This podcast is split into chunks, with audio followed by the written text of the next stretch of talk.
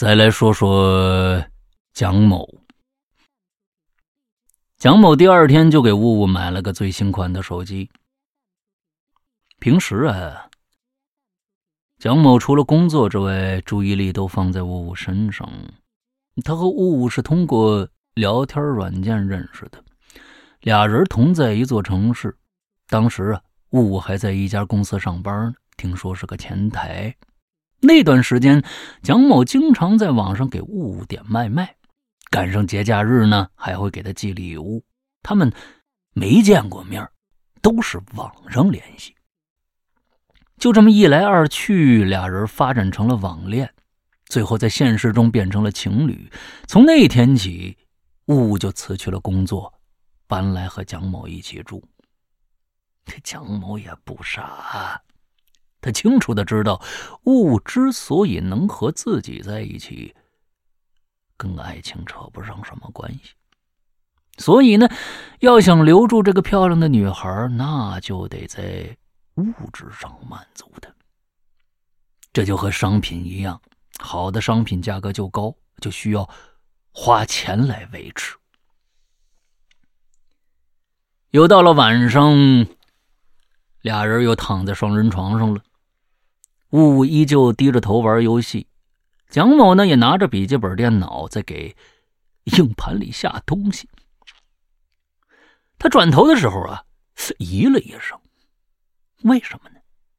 因为他看着床头柜上多出了一条黑色数据线。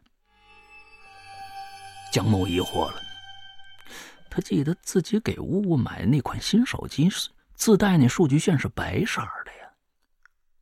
呃，亲爱的，这条线哪来的呀？江某指了指床头柜，呜呜抬头看了一眼，啊啊，我收拾屋子时候捡着的，不是你的呀？啊，不是。江某摇了摇头，把这数据线拿过来，仔细看了看，发现这条线很旧了，表皮的颜色呀有些暗淡。蒋某想了想。他也记不清是哪儿的了。数据线这东西啊，几乎家家都有，多一根少一根的，谁也不会留意。蒋某就把它又丢回床头柜上了，继续看电脑。这个时候啊，他下载的东西终于完成了。蒋某伸了个懒腰，回头对呜呜说：“哎，亲爱的，要别玩游戏了，那那什么。”咱俩玩会儿。呜呜没听着，注意力都在手机上呢。蒋某又说了一遍，呜呜这才回了一句：“行了，别闹，正忙着呢。”蒋某没再说什么，把脑袋往呜呜身边凑了凑。没想到呜呜把头偏过去了，这个举动让蒋某心里咯噔一下。他索性伸出手啊，想搂住呜呜。呜呜，又把他的手给打下去了，干嘛呀？讨厌！通常啊，这女孩说“讨厌”俩字儿，那是撒娇但呜呜的语气很认真。蒋某愣住了，他缩回手，靠在床上。渐渐的，蒋某回忆起一些细节。他突然发现，每次自己和雾亲热的时候，雾很少主动配合，基本上就躺在床上一动不动。很多次，蒋某感觉自己身下的人是具尸体。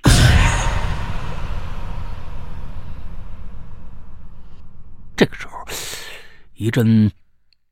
子弹出膛的声音把蒋某的思绪拉回来了。他转头看向吴吴，吴还在玩游戏呢，神态极其的入迷。哎呦，这两天呢，蒋某背着吴吴去药店买过一次药，他想今天晚上啊，找个机会试试这药的效果。药反正他已经吃了，可是一直没感觉。蒋某也意识到了。今天晚上啊，他的枪还得哑火。哎呀，想起来呀，自己曾经看过这么一篇故事，说的是一个叫柳下惠的男人在荒庙里躲避雨雪，半夜从外面进来个女的，天很冷，这女的呀就坐在柳下惠的腿上了，可两只手呢紧紧把这柳下惠抱着。那按照剧情发展，那天晚上应该发生点什么事儿啊？可什么都没发生。柳下惠一直是坐怀不乱。以前蒋某看到这个的时候，觉得这个叫柳下惠的男人那是一个正人君子啊。如今呢，他可算明白了，问题不是出在道德方面，一定是出在这身体方面。此刻，蒋某就就感觉自己是那个柳下惠。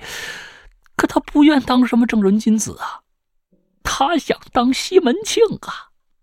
嘿，这么想着，蒋某调整了一下心态，转过脸儿，盯着雾雾又打量起来了，希望在这张漂亮的脸蛋上找出一点什么潘金莲的影子。可他是越看越泄气呀，没看着潘金莲，就看着林黛玉了。唉，蒋某叹了口气，起身去卫生间了。在卫生间里啊，他解了点尿，洗了洗手，刚想推门出来，就站住，下意识的抽了抽鼻子，眉头就皱起来。他闻到了一股难闻的味儿，这气味很淡，如果不仔细闻呢，根本发现不了。接着，江某回到床上，碰了碰雾。哎，那厕所里什么味儿？这么难闻？你才闻着啊！我前几天不是跟你说了吗？我还以为你鼻子有问题呢。江某不说话了。哎，说真的，我经常能闻到，我还以为有老鼠死在里边呢。但是找了很久也没找着啊。嗨，这哪有老鼠啊？可能是地漏反潮吧。你心可真够大的，让你找人来修你也不当回事儿。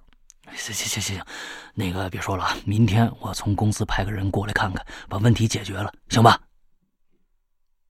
呜呜没理他，侧过身去，继续玩游戏。蒋某只好躺了下来呀。看来，药是假的，今天晚上啊，没戏了。蒋某渐渐闭上眼睛，可就睡过去了。也不知道过了多久，蒋某被什么东西吵醒了。那声音不大，鬼鬼祟祟的，好像是脚步声，吧嗒吧嗒的，应该是从楼上传的。蒋某猛地睁开眼睛，发现屋子里已经黑了。他转了个身，看向雾这一侧，黑暗中，他发现了两个亮点那是雾瞳孔反射的光。雾正瞪着眼睛盯着蒋某。蒋怯生生的问：“那个？”几几点了？这真是句没话找话的话。可呜呜没理他。你你你看我干嘛呀？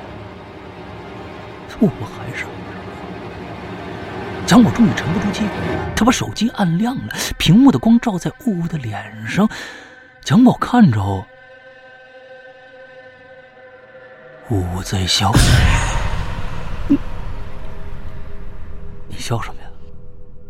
这时，呜呜说话了：“你觉得我美吗？”这次换江木不说话了，他这才打量起五五，发现他穿了一件黑色睡衣，长长的黑发披在脑后，有一缕长发垂到了嘴边的位置。江某察觉到了一丝。异样，进来了，你没事，没事吧？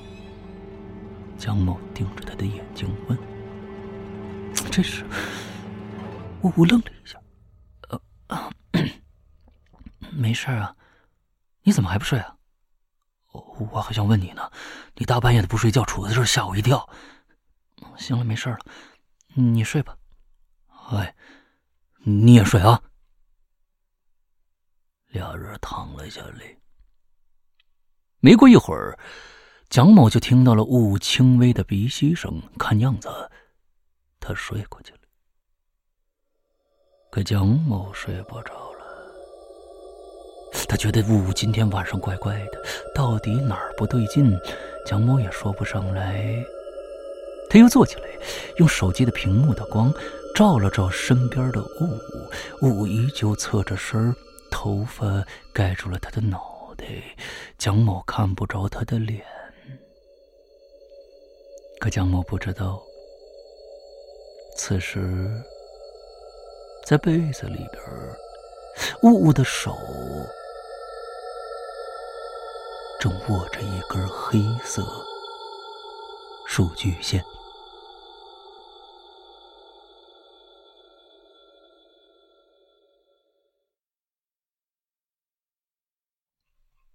咱们把视线调转到花烛这边。花烛的心绪一直就不安定。虽然那根数据线呢已经被他扔了，但是啊，凡事就怕琢磨，越琢磨越觉得害怕。他闹不清楚，一条再平凡不过的东西，怎么会变得如此可怕呢？要说。人死了能变成鬼，可以折腾人的话，这倒可以理解。可这是一条数据线呢。花竹曾经在电影上看到过降头术的说法，利用这种邪术啊，能把某一样东西变成可怕的、害人的凶器。可那也就只是传说吧，现实里从来没见过呀。难道自己被人暗算了？花竹想了想，这些年来所遇到的人，自己并没有和谁有过过节呀。哎，你还别说，真还有个人，曾经给他带来一些麻烦。那还是半年前的事儿。当时花竹在一家公司实习呢，那晚上加班的时候啊，他点了份外卖。等外卖到他手里啊，那食物早就凉透了，而且呢，连汤带水的扫的到处都是。花竹一怒之下，就给这外卖员呢打了个差评。可从那天起呀，这花竹的手机里就经常能收到一些什么骚扰短信。不仅如此，他下了夜班回家的时候，还发现有人在身后一直跟着他，就是那个送外卖的。这件事困扰了花竹很久，直到实习完，花竹并没有被那家公司录用，他呢就回了趟老家，事情这才告一段落。现在花竹心想，会不会是那个外卖员又来找茬了呢？想到这儿，花竹自己都笑了，怎么可能啊？自己已经被吓得得了迫害妄想症了吗？那况且这半年，他不仅换了住处，手机卡也换了呀。这天下班以后，花珠把自己放在公司那条数据线给拿回家了。啊，这是一条白色数据线，颜色有点发黄，接口有点老化。为了不出意外，他没有把这数据线呢。插在床头的这个插销上，而是插在了沙发后边的那儿啊，也有一插座。接着呢，花珠坐在沙发上观察起来。他可是真怕这条数据线也存在问题。可看了半天，您也知道，怎么可能发生什么事儿呢？哎呦！这聚精会神的盯了半天呐，不知不觉的，花竹打起盹儿来了。那突然呢，他手机就响了。花竹一激灵，啊，拿过手机一看，是个陌生号。喂，你丢了一样东西。喂，谁呀？你丢了一样东西。你到底谁啊？对方把电话给挂了。花竹愣愣的想：这人谁呀？他说自己丢了一样东西，什么呀？他翻开包，仔细查了一遍，什么东西也没少。这时，那手机又响起来了。花珠接起来，依然是那个陌生人。花珠立马问：“不是，请你告诉我，我丢什么东西了？”对方没说话。你说呀，我丢什么东西了？对方突然开口了：“你丢了条数据线。”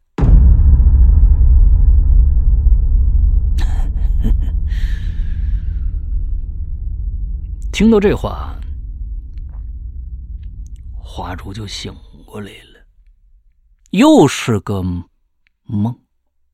想到这两天接连不断的怪异梦境，花竹猛地转头看向。墙上的插座还好，那条白色数据线还在。花竹这才放下心，起了身儿，把房间的灯给关了，然后回到床上躺下来，心里祈祷啊，说今天晚上可千万别梦到什么奇怪的东西了，老天保佑吧，明天还得上班呢。接着他就睡过去了。这一晚上什么也没发生，哈，花烛睡了个安稳觉，直到他被较早的这手机闹铃给吵醒。哎呦，花烛伸了个大大的懒腰啊！几天了，睡眠不足，让他睁不开眼，可还得起床啊。他伸手就去摸床头柜的手机，可摸了半天没摸着。他这才意识到自己的手机不在床头柜上。那闹铃音呢，是从沙发方向传过来的。花珠揉了揉眼睛，抬头往沙发那边望过去，还真是。沙发侧面的地上露出了手机的一角。这可就奇怪了，昨天晚上明明把手机放床头柜上了呀，自己忘了。花珠这才迷迷瞪瞪的走到沙发边，蹲下身把手机从数据线上拔下来，关了闹铃，转身往床的方向走。可突然他就定住了，停住了脚步。眼睛瞪得大大的，嘴唇开始抖了。不可能啊！怎么会？花中慢慢回过头，望向地板。没错，地上躺着一条黑色数据线。就像白日遇鬼一样啊！嗷嗷一声，跳回床上。现在窗户是关着的，屋子里很闷热。花柱全身哆嗦着，他惊愕的想：自己明明把那条黑色数据线从楼上给丢下去了呀，可这东西怎么又跑回来呢？他，他是活的吗？他自己像条蛇一样从楼下爬到了五楼，钻进了自己的家。等到自己睡着了，又爬到了床头柜上。把手机用身体卷好，带到了沙发旁的电源处，把自己的头挤进充电头，把自己的尾插进手机屁股里了。如果不是，那还有其他的解释吗？难道跟昨晚的梦有关吗？真的存在这么一个人，他藏在自己的身边，他和这条数据线。是一伙的。花烛不敢想下去了。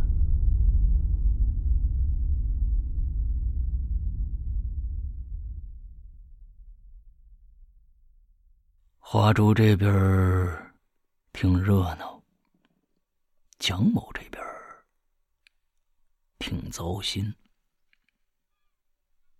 这蒋某突然做了个决定，这个决定就是他准备在家里安装一个监控摄像头。蒋某想啊，他白天上班，有时候碰到加班啊，就会回来很晚，而雾呢总是一个人在家。人要是独处久了，难免会闲出点什么毛病，特别是女人，天生就很敏感。更重要的是，蒋某隐隐觉得昨天晚上雾雾不对劲呢。这一天，蒋某趁着雾雾出门的功夫，偷偷回了趟公寓。他把一个。监控摄像头悄悄安装到了空调的出风口旁边，镜头啊，正好对准床的位置。蒋某可没敢把这事儿告诉雾雾，他怕雾雾多想。蒋某太了解雾雾了，如果他知道蒋某在家里放了一个监控啊，那么一定会觉得蒋某是在监视他。记得有这么一次，雾雾出门逛街回来晚了。蒋某就一直盘问他到底去哪儿了，见什么人了。因为这事儿啊，俩人还吵了一架。早上，蒋某在公司忙了一会儿，他趁了一个空闲的机会，拿出手机啊，连到自家的那台摄像头。摄像头打开了，他的家呀，出现在了画面里。蒋某在房子里扫视了一圈。这是一间客卧一体的房子，面积不大。卧室的位置呢，啊，摆了一张双人床，床的左边是衣柜，右边呢有个梳妆台。再往客厅里看，靠墙啊放着一组沙发，沙发前呢有个茶几。更远的地方，那楼梯就立在那儿，它跟楼上的房间是相通的。由于这摄像头角度的关系。玄关被一面墙堵住了，这是卫生间的墙，位于进门后玄关的左手边。可蒋某没在画面里看着雾，他把目光移向那张双人床，双人床上也是空着的。难道雾出门了？江某正疑惑呢，就看着。哎，雾雾从楼梯上走下来了。他穿的还是那件黑色的睡衣，脚下踏了一双拖鞋。看得出啊，他还没来得及洗漱呢。长长的头发散乱在身后。雾雾去楼上干嘛了？蒋某突然想到那天楼上传来的脚步声。这楼上房间一直是空着的。里边简单的放了一套老家具，本来呢，蒋某是想把它改成一影音室的，可后来根本就没时间折腾，就给闲置了。蒋某盯着画面看，这时他看见雾朝着客厅的床走过去，掀开被子看了看，然后又弯下腰在地板上找了找。等他直起身子的时候，蒋某就看着雾手里多出了一条。黑色数据线，雾拿着它在眼前打量了一眼，接着就进卫生间了。不过这一切看上去也很正常。蒋某就把监控断开了，因为待会儿啊，他要接待一客户，这事儿很重要。到了中午的时候，蒋某才得空，又把这监控啊打开了。这次，蒋某看着雾雾坐在了客厅的沙发上，他的身上依旧穿着那件黑色的睡衣。他笔直的坐着，眼睛盯向天花板。就这样，时间过去了十分钟，蒋某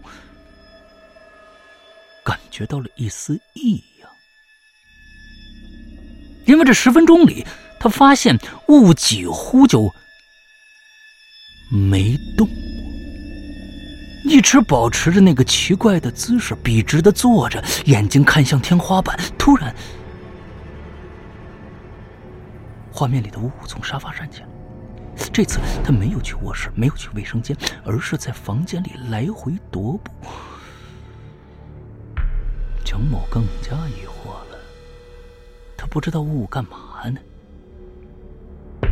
看着看着，蒋某发现不对劲儿了。呜呜的脑袋一直低着，头发垂下来挡住他的脸，他的两只胳膊慢慢抬起来。耷拉在胸前，他的身子没动，那一双脚就在地板上走啊走，仿佛在沿着什么东西走出了一个圆形的轨迹。蒋某睁大眼睛，画面中的地板上放着一个黑色的线圈，那应该是一条黑色数据线。看到这儿。蒋某身上起了一层的鸡皮疙瘩呀！晚上，蒋某回到家，他坐在沙发上看着雾。此时的雾看上去很正常，正在衣柜那儿整理衣服呢。他身子呀，背对着蒋某。蒋某就问了一句：“呃，亲爱的。”今儿你没出去吧？没有啊，我一直在家待着呢。我头也没回。哦哦，你怎么突然问这个呀？我还是没回头。蒋某盯着他的后背，突然说：“我。”你把头转过来，干嘛呀？你你你你转过来，让我看看。真讨厌，天天看，你看不腻啊？雾说着话，就慢慢转过来了。你你脸怎么这么白啊？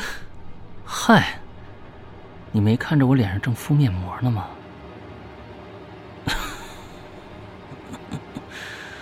蒋某这才发现，雾的脸上敷着张脸膜。灯光之下，那张原本就很白的脸就显得更白了。这时，雾雾又嘟囔了一句：“奇怪了，那根数据线怎么找不着？”“啊，嗯，哪根啊？就是那根黑的呗。”又是黑色数据线。哦，你白天不是一直拿着呢吗？白天，呃，啊哦，我我猜的。蒋某一下就反应过来了，他说漏嘴了，他赶紧敷衍了一下，抬起头快速瞄了一眼空调的方向，没再说话了。